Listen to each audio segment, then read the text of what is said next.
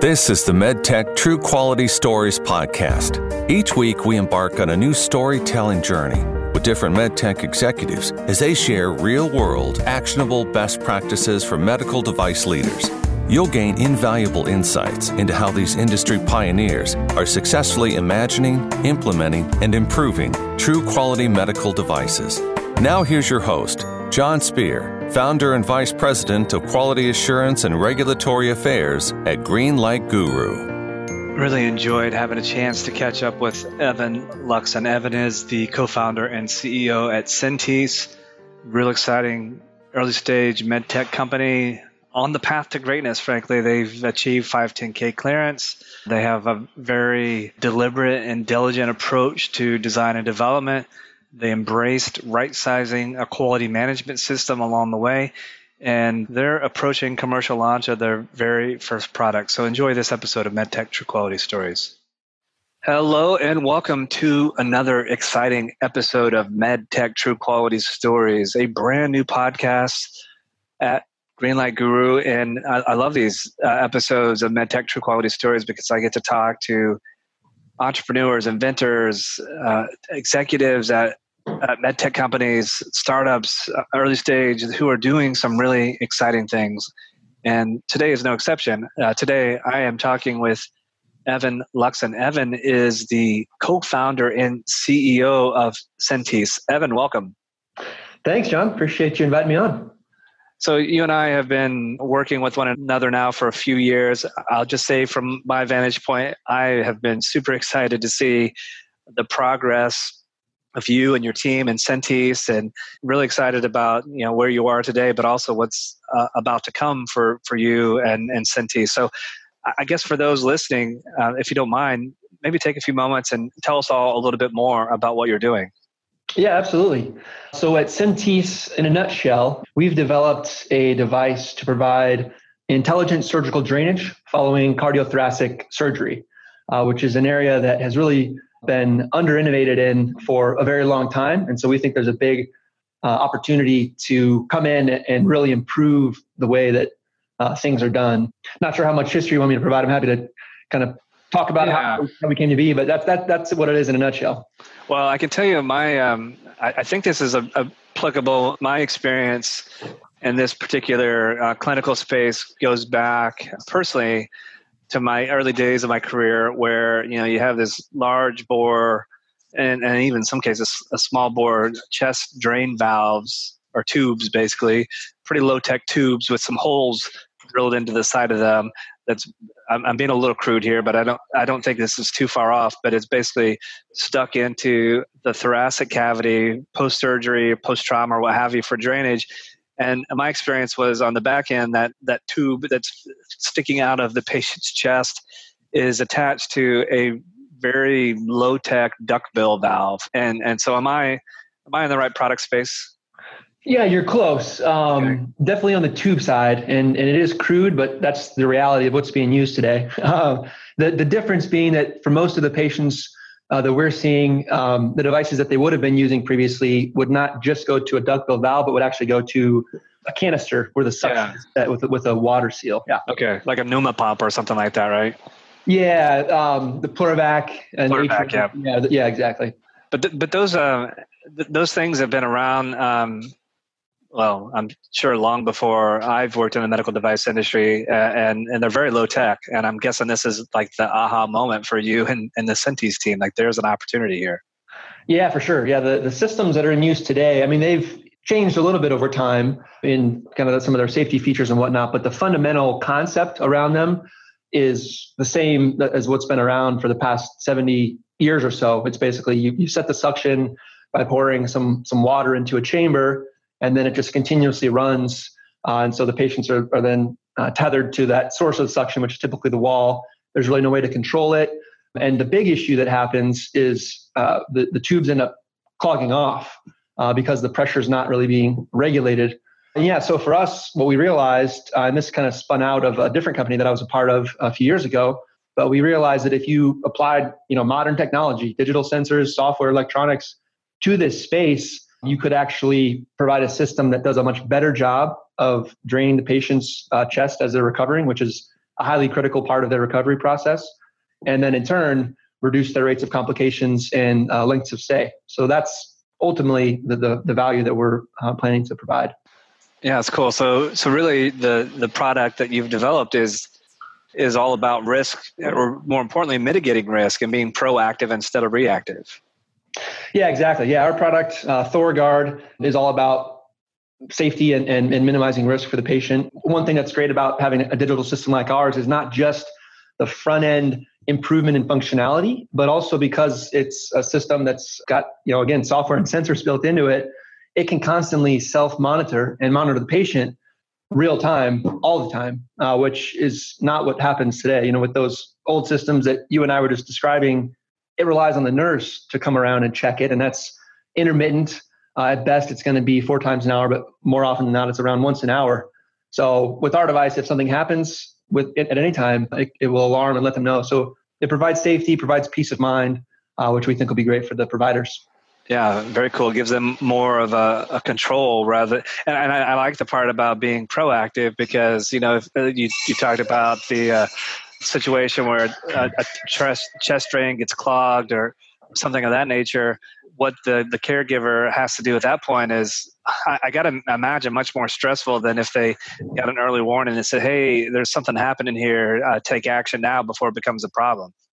Yeah, exactly. And that is one of the key issues right now is that uh, not only do tubes clog off very often, uh, but when that happens, a lot of times it's blind to the providers. So most of the clogs are actually internal to the patient. And so by the time uh, it's noticed by the caregivers, it's usually because something else. They've, they've noticed that the, the drainage has dropped off, or or worse, that the patient is starting to uh, have some issues. And so, yeah, with our device, one of the one of the features that has built into it is um, to constantly check for that chest tube patency to make sure that there are no clogs and in the event that something does happen, it will let them know uh, right away. Um, Very cool. Yeah, yeah. So, I believe you're, you're you haven't done a, a full blast into the market. You haven't done a full market launch. Uh, can you remind me kind of where you are in that journey to go full steam ahead into the, the total market? Where where are you in that journey? Yeah, so we are at a very exciting uh, stage. We have completed our device development. Uh, we received FDA 510K clearance uh, late last year. It was a it's a device that uh, you know there's enough performance standards out there um, that we were able to you know benchmark and, and demonstrate safety and effectiveness without clinical data. Uh, so now we're into our first clinical experience, and yeah, just like you said, we're not to our full commercial launch yet. Uh, what we've done is we've been very deliberate about uh, partnering up with some strategic centers around the country in order to get some early experience, get some initial feedback from people that we really um, look up to and, and, value their clinical input. That way, when we do launch into our bigger commercial launch, which isn't, isn't too far away, uh, we can make sure that we're hitting everything spot on.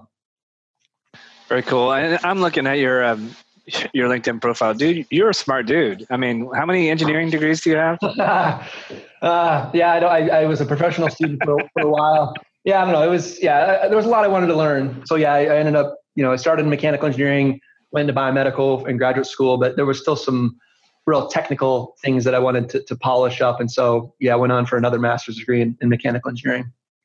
So one of the things that that uh, I, try to do uh, on these podcasts is to share tips and pointers and and you know pragmatic advice to to other medtech companies out there. And we'll try to probably we'll hit on a few of these along the way. But but not in, in addition to your your uh, impressive credentials from an education standpoint, you you kind of been there, done that quite a bit now in the medical device industry. So what are some of the things that you learned either w- with Centese or maybe even prior to Centese uh, about the medtech space? Yeah, so I think the the very first thing that has been really drilled into me, starting with my education, but then also early into my career, is to make sure that you're starting with the clinical need and that you really are addressing something because it seems so obvious saying it right now, but um, there are a lot of technologies looking for solutions. And to be honest, that is how Centese started. We actually had a technology. I was part of a different company uh, with a, a, similar technology in a different space. And we realized the technology could have application in cardiothoracic drainage. But the first thing we did once we realized that was to really vet that need with the surgeons and the nurses. And so, I mean, it, like I said, it seems obvious, but it, it's just one of those things where um, you can recover in a medical device company if you're a little bit off on certain things. Like if you know the technology needs some refining, that might take a little more time, but you can still get there. Uh, there may be some additional regulatory hurdles you weren't anticipating, but again, you can get there. If you start without an actual clinical need that people are going to be willing to pay to, to have solved, it, you know, it, there's no there's nowhere to go from there, and so that's the number one thing um, that comes to mind. Yeah, I think that's really important. Um, you know, because I've I've seen a lot of companies, talked to a lot of, of aspiring entrepreneurs and, and inventors, and they have really cool technology and and ideas. Um, but it does seem like from time to time uh, we forget that at the end of the day, it's all about improving the quality of a patient's life and, and, and addressing some sort of unmet clinical need or addressing the clinical need in a novel or more unique fashion. And I think that's really important to keep that sort of at the center of the universe. Right. And I think when you do that too, another thing that happens naturally is you end up finding opportunities in spaces that you may not have found previously.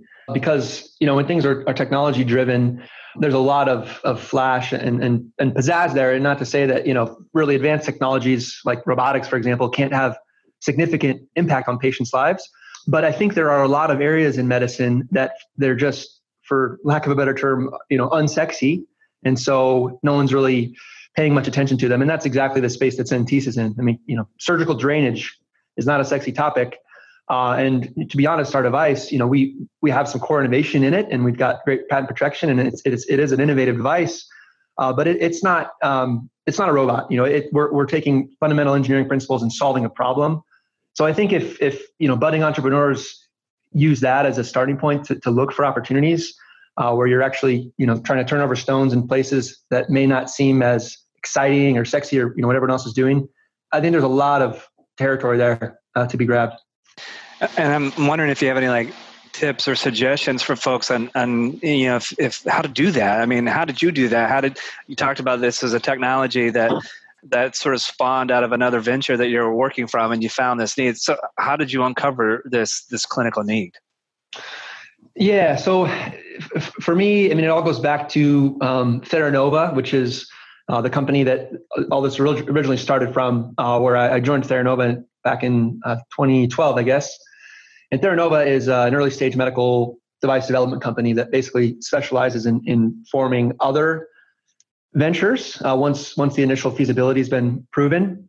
Um, and so the way that we looked for opportunities there, uh, I mean, there, there, are a few different ways to go about it. I think the most effective was direct interaction with the providers as a starting point. And so we would have clinical advisors, you know, who we could pick their brains about and, and kind of see what was top of mind uh, for them. Uh, I think you know the literature it, it can be overwhelming, um, but there's a lot of um, you know just staying picking a picking a clinical specialty and, and staying somewhat up to date on on where things are is another great way. But for for us specifically, it happened because, like I said before, we realized that our technology had a, another application in, in cardiothoracic drainage, and so we yeah took that and ran, and ran with it. All right. So once you decided to, to take it and run with it, the, I, I'm guessing that at some point in time, you're like you're probably you know literally getting you know sketching different concepts and ideas. I'm guessing you had some interviews with some different cardiothoracic surgeons. I i, I guess i assume that that's probably the the phys- uh, clinician discipline that's most uh, involved with your product? Yeah. Yeah exactly. So that i mean that's just just like you said that's how it happened. We started off with some really really rough prototypes that are you know fun to look back on now but a little embarrassing too just because that's how crude they were. But you know for animal studies and things to, to prove the concept we started rough. And then, yeah, we were pretty adamant early on about getting as much feedback as we could from the surgeons, which, you know, keep going back to this. But one of the things that helped us with that process uh, was actually through the National Science Foundation grant that we received. We, we were recipients of um, SBIR phase one and phase two grants. And they have a program uh, that they've adopted that I think is very, very popular uh, in the startup world, but um, the, the lean launchpad methodology where basically the focus is customer feedback. And it's interesting going through that in the medical device arena because, you know, there were other companies working on other technologies that you know some of them are a little more consumer facing, uh, and we had assignments like you know go out and, and get 100 interviews with surgeons in, our case and that can be tough. I mean, yeah, if, that's a lot. It's a lot, right? And, if your customer is, uh, you know, any any consumer, that's not too bad. You can go, you know, hang out at the mall and, and, and try and track people down.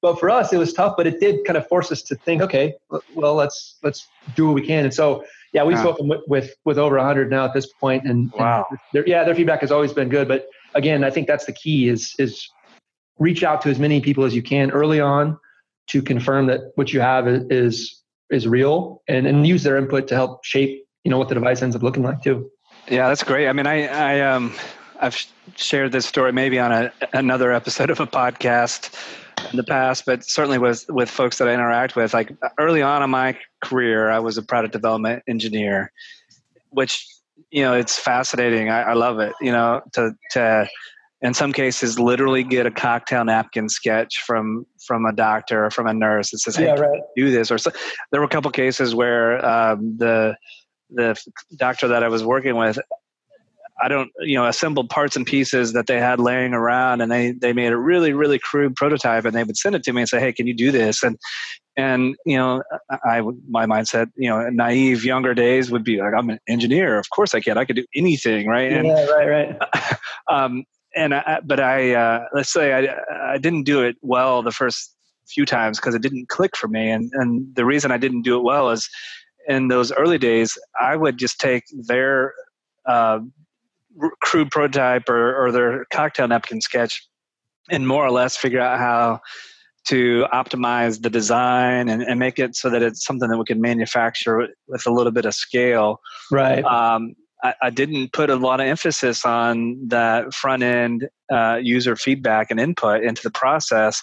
And so I would go through the full design and development process, in some cases, get 510K clearance, and then we would launch this thing and it would launch with a thud because we basically designed a product for one user. We didn't factor right. in all the other users. So I got to imagine that, that that was probably invaluable to get uh, data points from over 100 people. And I can imagine it was probably also challenging because you're trying to get some sort of consensus. I mean, how, how do you weigh all of the feedback and input that you're getting from a hundred different data points? Right, right. I mean, that is that is the tough part. And I mean, so for us, it was you know very valuable to have that initial surge of input, and because I think we had a few months to do that, and it was overwhelming because yeah, you you get conflicting feedback, uh, and so that's where I don't have a good answer as far as how you navigate that, but you just have to start to try and pick up on patterns or trends that kind of come out of, of those interviews. You know, one thing that we've noticed is that a lot of the the younger surgeons in our particular space are more concerned with using smaller tubes, which is something that our device enables. Not to say there aren't plenty of you know later career surgeons that also have that um, that same mentality, but for the most part, when we look at kind of all these data points, now that's one thing that has has emerged. And so when we look at um, you know, key opinion leading surgeons to try and partner with on that particular aspect where we want to really emphasize the, the you know the, the patient's pain and the, the, minimally invasive aspect of it that, you know that's something that has come up but yeah it is tough because uh, at the end of the day you are if you're speaking to enough people you're going to have feedback that flatly contradicts what you end up doing so yeah it can be tough and you just have to you have to figure out you know who are the people that are the are the most I guess, relevant and, and have the you know the, the most reliable input for you and, and run with it. And, and I'm I gotta imagine that prototypes were were probably a, a very um, uh, probably a, a very important part of that whole iteration process as you're trying to discover and uncover things. Can you maybe speak a moment about how early and often and frequently you would would uh, create some sort of prototype or even if it was kind of a you know more of a form model rather than a functional model what role did prototyping play in this process oh yeah for sure yeah they, i mean prototypes have, have played a huge role um, again kind of you know speaking in, in the context of using them for customer feedback um, one of the first prototypes we ever built up which I know this must have been maybe three or four years ago was a literal black box prototype where we had a, a, rectangular, you know, block that we thought would be about the size of our device, uh, and we just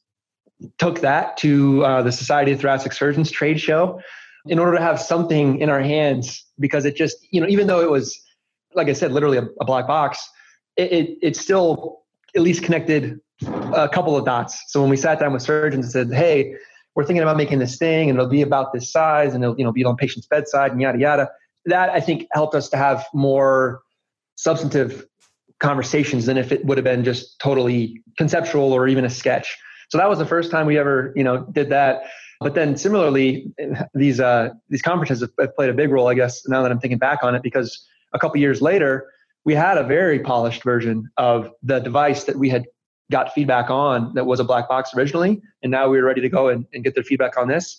But we also built up um, another version of the device based on some feedback we'd heard from our advisors that was more full featured and, and it just it was a little diff- it was different it, it, had it had some extra things to it that we th- thought could be valuable and when we took both of those prototypes we were surprised by the feedback because everybody basically told us don't waste your time with that one even though it looked much more refined they said this is a thing that we want. Um, and so it was a huge pivot for us where we actually changed the scope of what we were doing. And, and I got to put a disclaimer in there that you do have to be cautious of feature creep and you can't always just continue adding features over time. But this was more of a fundamental shift for us.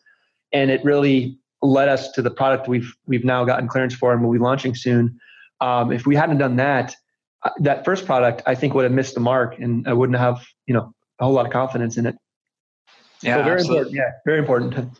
That's great to share. And uh, I want to take a short pause here for a moment, but uh, when we come back, I'm going to talk to you a little bit about the role regulations and quality systems and all those sorts of things play in. But folks, I want to remind you, I'm talking with Evan Lux, and Evan is the co-founder and CEO at Centese.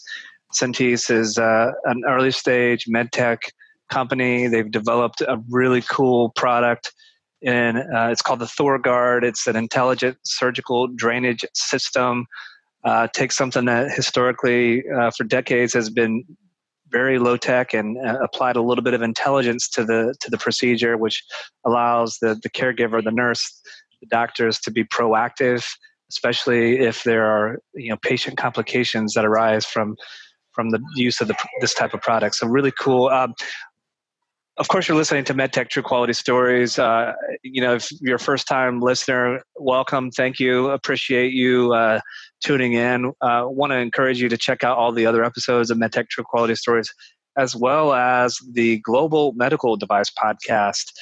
Uh, we have been in the Global Medical Device Podcast. We have done well over hundred episodes at this point in time. It's a lot of information. So wherever you're listening to uh, MedTech True Quality Stories, just do a search for Global Medical Device Podcast. It is the number one podcast in the medical device industry. So check it out.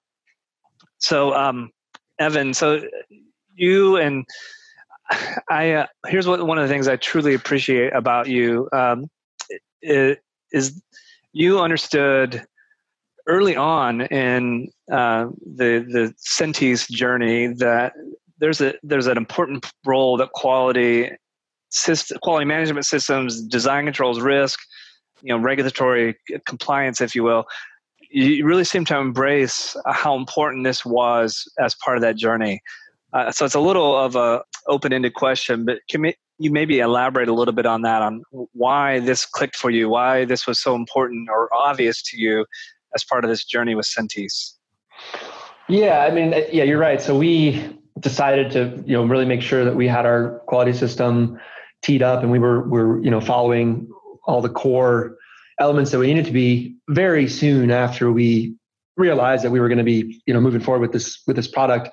Uh, and i think the main reason there's two main reasons i guess. The first is just that doing the work as you go is so much easier than trying to do it after the fact right? To play catch up even in the development phase. I mean when it comes to developing your design inputs uh, capturing user needs, you know, following a procedure, getting in the rhythm of that. To try and do that, I, I think it's it's easy to kick that can down the road, uh, and it can seem like it's saving time in the moment. But yeah, just to try and play catch up, I think can be very difficult, if not impossible. So that's the number one thing. It's just you know, it's about ultimate overall time savings it, once you actually get the product um, to market.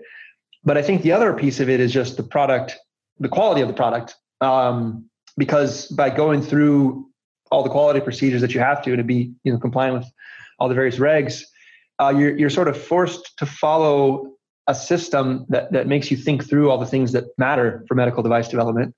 And so uh, for us, you know, making sure that we had those user needs and design inputs again er, early on, and made sure those were the right ones, it, it helps you to make sure that the product you're developing is the product that you you know that will be commercially viable.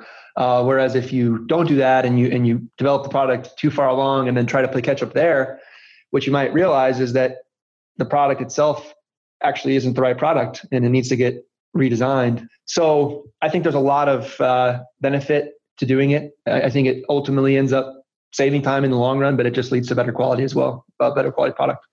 Uh, yeah, I totally agree with you. And, and let me um, share something that I hear from time to time from folks that you know maybe maybe they haven't been through the medical device uh, process design and development process before. Maybe they haven't you know worked in any sort of uh, regulated environment before, but they you know they're aspiring entrepreneurs and inventors and startups.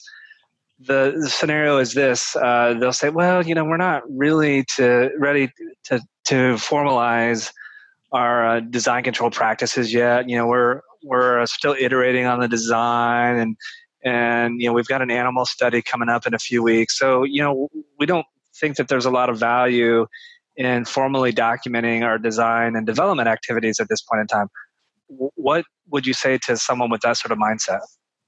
I mean like i said i think it, to try and it, ultimately if it if it's if it's valuable um, effort that's being done and it ends up leading to something that is used in the future so if you know that design review is is ultimately what changes the direction of a product and that you know goes forward you're going to need those documented at some point. and so it's much easier just to do it at the time uh, versus later on uh, i think that a lot of times the the thought is that you know you don't need to go through these um, jump through these hoops because it's still conceptual and we don't know if it's actually going to you know be the thing we work on. And that is fine up until a point. I, I agree. You don't want to um, unnecessarily slow down like early, early R&D. Uh, but if it's something that you think has a good chance of moving forward, then you should treat it as though it will. And so I just think, you know, putting the practices in place uh, is, is the best way to go. I mean, the other thing that you, you know, people try to do, I think, is to try and switch systems or, or, or, or, or the way they do things um, after the fact, but that can also be a very painful process. And so, um, yeah, it's just it's it's an investment, right? It's something that you, you need to yeah early on pay, pays pays off down the road. Yeah, I think you know the, the, sometimes the folks who offer that counter opinion are, are concerned that they'll be restricted or constrained, or that they will create a lot uh, more busy work for themselves uh, by entering into some sort of design quote design control situation you know my experience is has actually been the opposite of that but it's it's hard to conceptualize that unless you kind of have this vision of where you want to go um, there's a gentleman that I talked to recently. He he said it really well, specifically on the construct or a, a framework to think about design control is to have an idea of where you want to end up and build your system and your your infrastructure and your quality system and all those sorts of controls you know control isn't a bad word here. It's just it's it's a, a time or a way to kind of incorporate some checks and balances but to design it in a way that that allows you to get to where you want to go. And I, and I think you know things like quality regulatory compliance quality management systems design control risk sometimes those are perceived as dirty words in the industry. Yeah. Um, yeah, so I guess I'll, I'll gauge your reaction on that.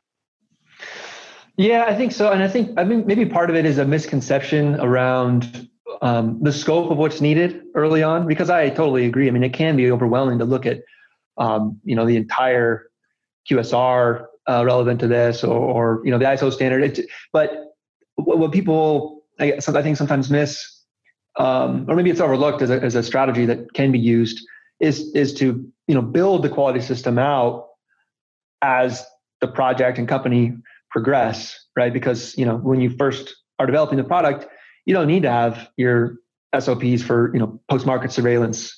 Um, and so I think it's just more about understanding how much you do need to bite off early on and not getting into the weeds.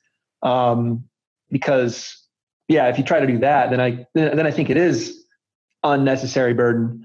Um, so yeah, maybe if I don't know, we just we need a way to be able to carve out exactly what's needed at each phase of development. Maybe that's something that um, that you guys at Greenlight can, can tackle for us. uh, yeah, I think so. Um, that's that's really uh, in alignment with our philosophy and our approach is to always be cognizant of right sizing your QMS and to your right. point, right, right. Uh, what you need when you're in early development is from the right size QMS is way different than when you're preparing for commercial launch but to look at this as an evolution, something that just like your product design, it's going to evolve over time. So should your quality management system. So absolutely, man, Evan, there's so many other areas that that I can dive into. But I guess in the interest of of time, uh, your time and our listeners' time, any last minute tidbits or thoughts or tips or pointers that that you think that are really really important that we haven't covered yet? I mean, when you invited me to do this, I was thinking back a little bit if there was anything I could share, and I think we've covered a lot of it the only other thing that I had, had kind of thought through was again sort of more for first time entrepreneurs potentially, but I think going into medical device development and especially thinking about you know regulatory filings, it can seem like this unsurmountable hurdle, and you're basically having to do everything from scratch. Uh, so for those that are in the industry, it, will probably seem obvious, but for those who, who haven't been here very long, there are, I think it's rare to be working on a, a product where there aren't some very significant starting blocks that you can use as you work towards your regulatory uh, filing, uh, whether it's FDA's um, guidance documents. Um, you know, you can you can request 510ks that others have submitted for similar products through the Freedom of Information Act. Um, there's there's ways to base you know to have a very solid starting point where you know yes you're having to obviously um, fill in the gaps and, and, and, show that your device specifically is safe and effective. But when it comes to structurally you know mapping out what that filing is going to look like and what the strategy is going to be i, I think a huge percentage of it can be piecemeal together or, or you know started with from other things that are already out there. So if you feel like you're you know getting ready to work on a project and, and you just feel like the regulatory uh, burden is is is huge, um, I would just take a step back and try to dig into as many resources as you can that are already out there because there are a lot of them. Yeah, that's a great tip. And Evan, I want to thank you so much for taking a few moments to chat with me today. Folks have been talking with Evan Luxon. Again, he's the co-founder and CEO at Centese. Check them out, centese.com, C E N T E S E really exciting things that they're doing. And I'm sure this is just the beginning of a long list of other uh, projects and products that they'll be developing. So, really an exciting company to pay attention to. So, Evan, again, thank you. Yeah, cool. Thank you, Jon. Appreciate it. And as uh, Evan and I have been chatting today, I mean, right sizing your QMS, yeah, I think that's really important. I think that's something that the all medical device companies, whether you're uh, a startup or you've been doing this for decades, that is always important to keep front and center. You, you want to make sure that, that what you have in place is appropriate and commensurate for the type and stage of company that you are. And this is what we do at Greenlight Guru. We have an EQMS software platform designed specifically for and only for the medical device industry. And guess what, folks? It was designed by actual medical device professionals, people who have been there, done that before. So you're working with experts when you work with Greenlight Guru. And if you're interested in learning more about the EQMS platform that we have, as well as the specific workflows for managing design controls and risk and design reviews, as well as documents and all the post market quality events.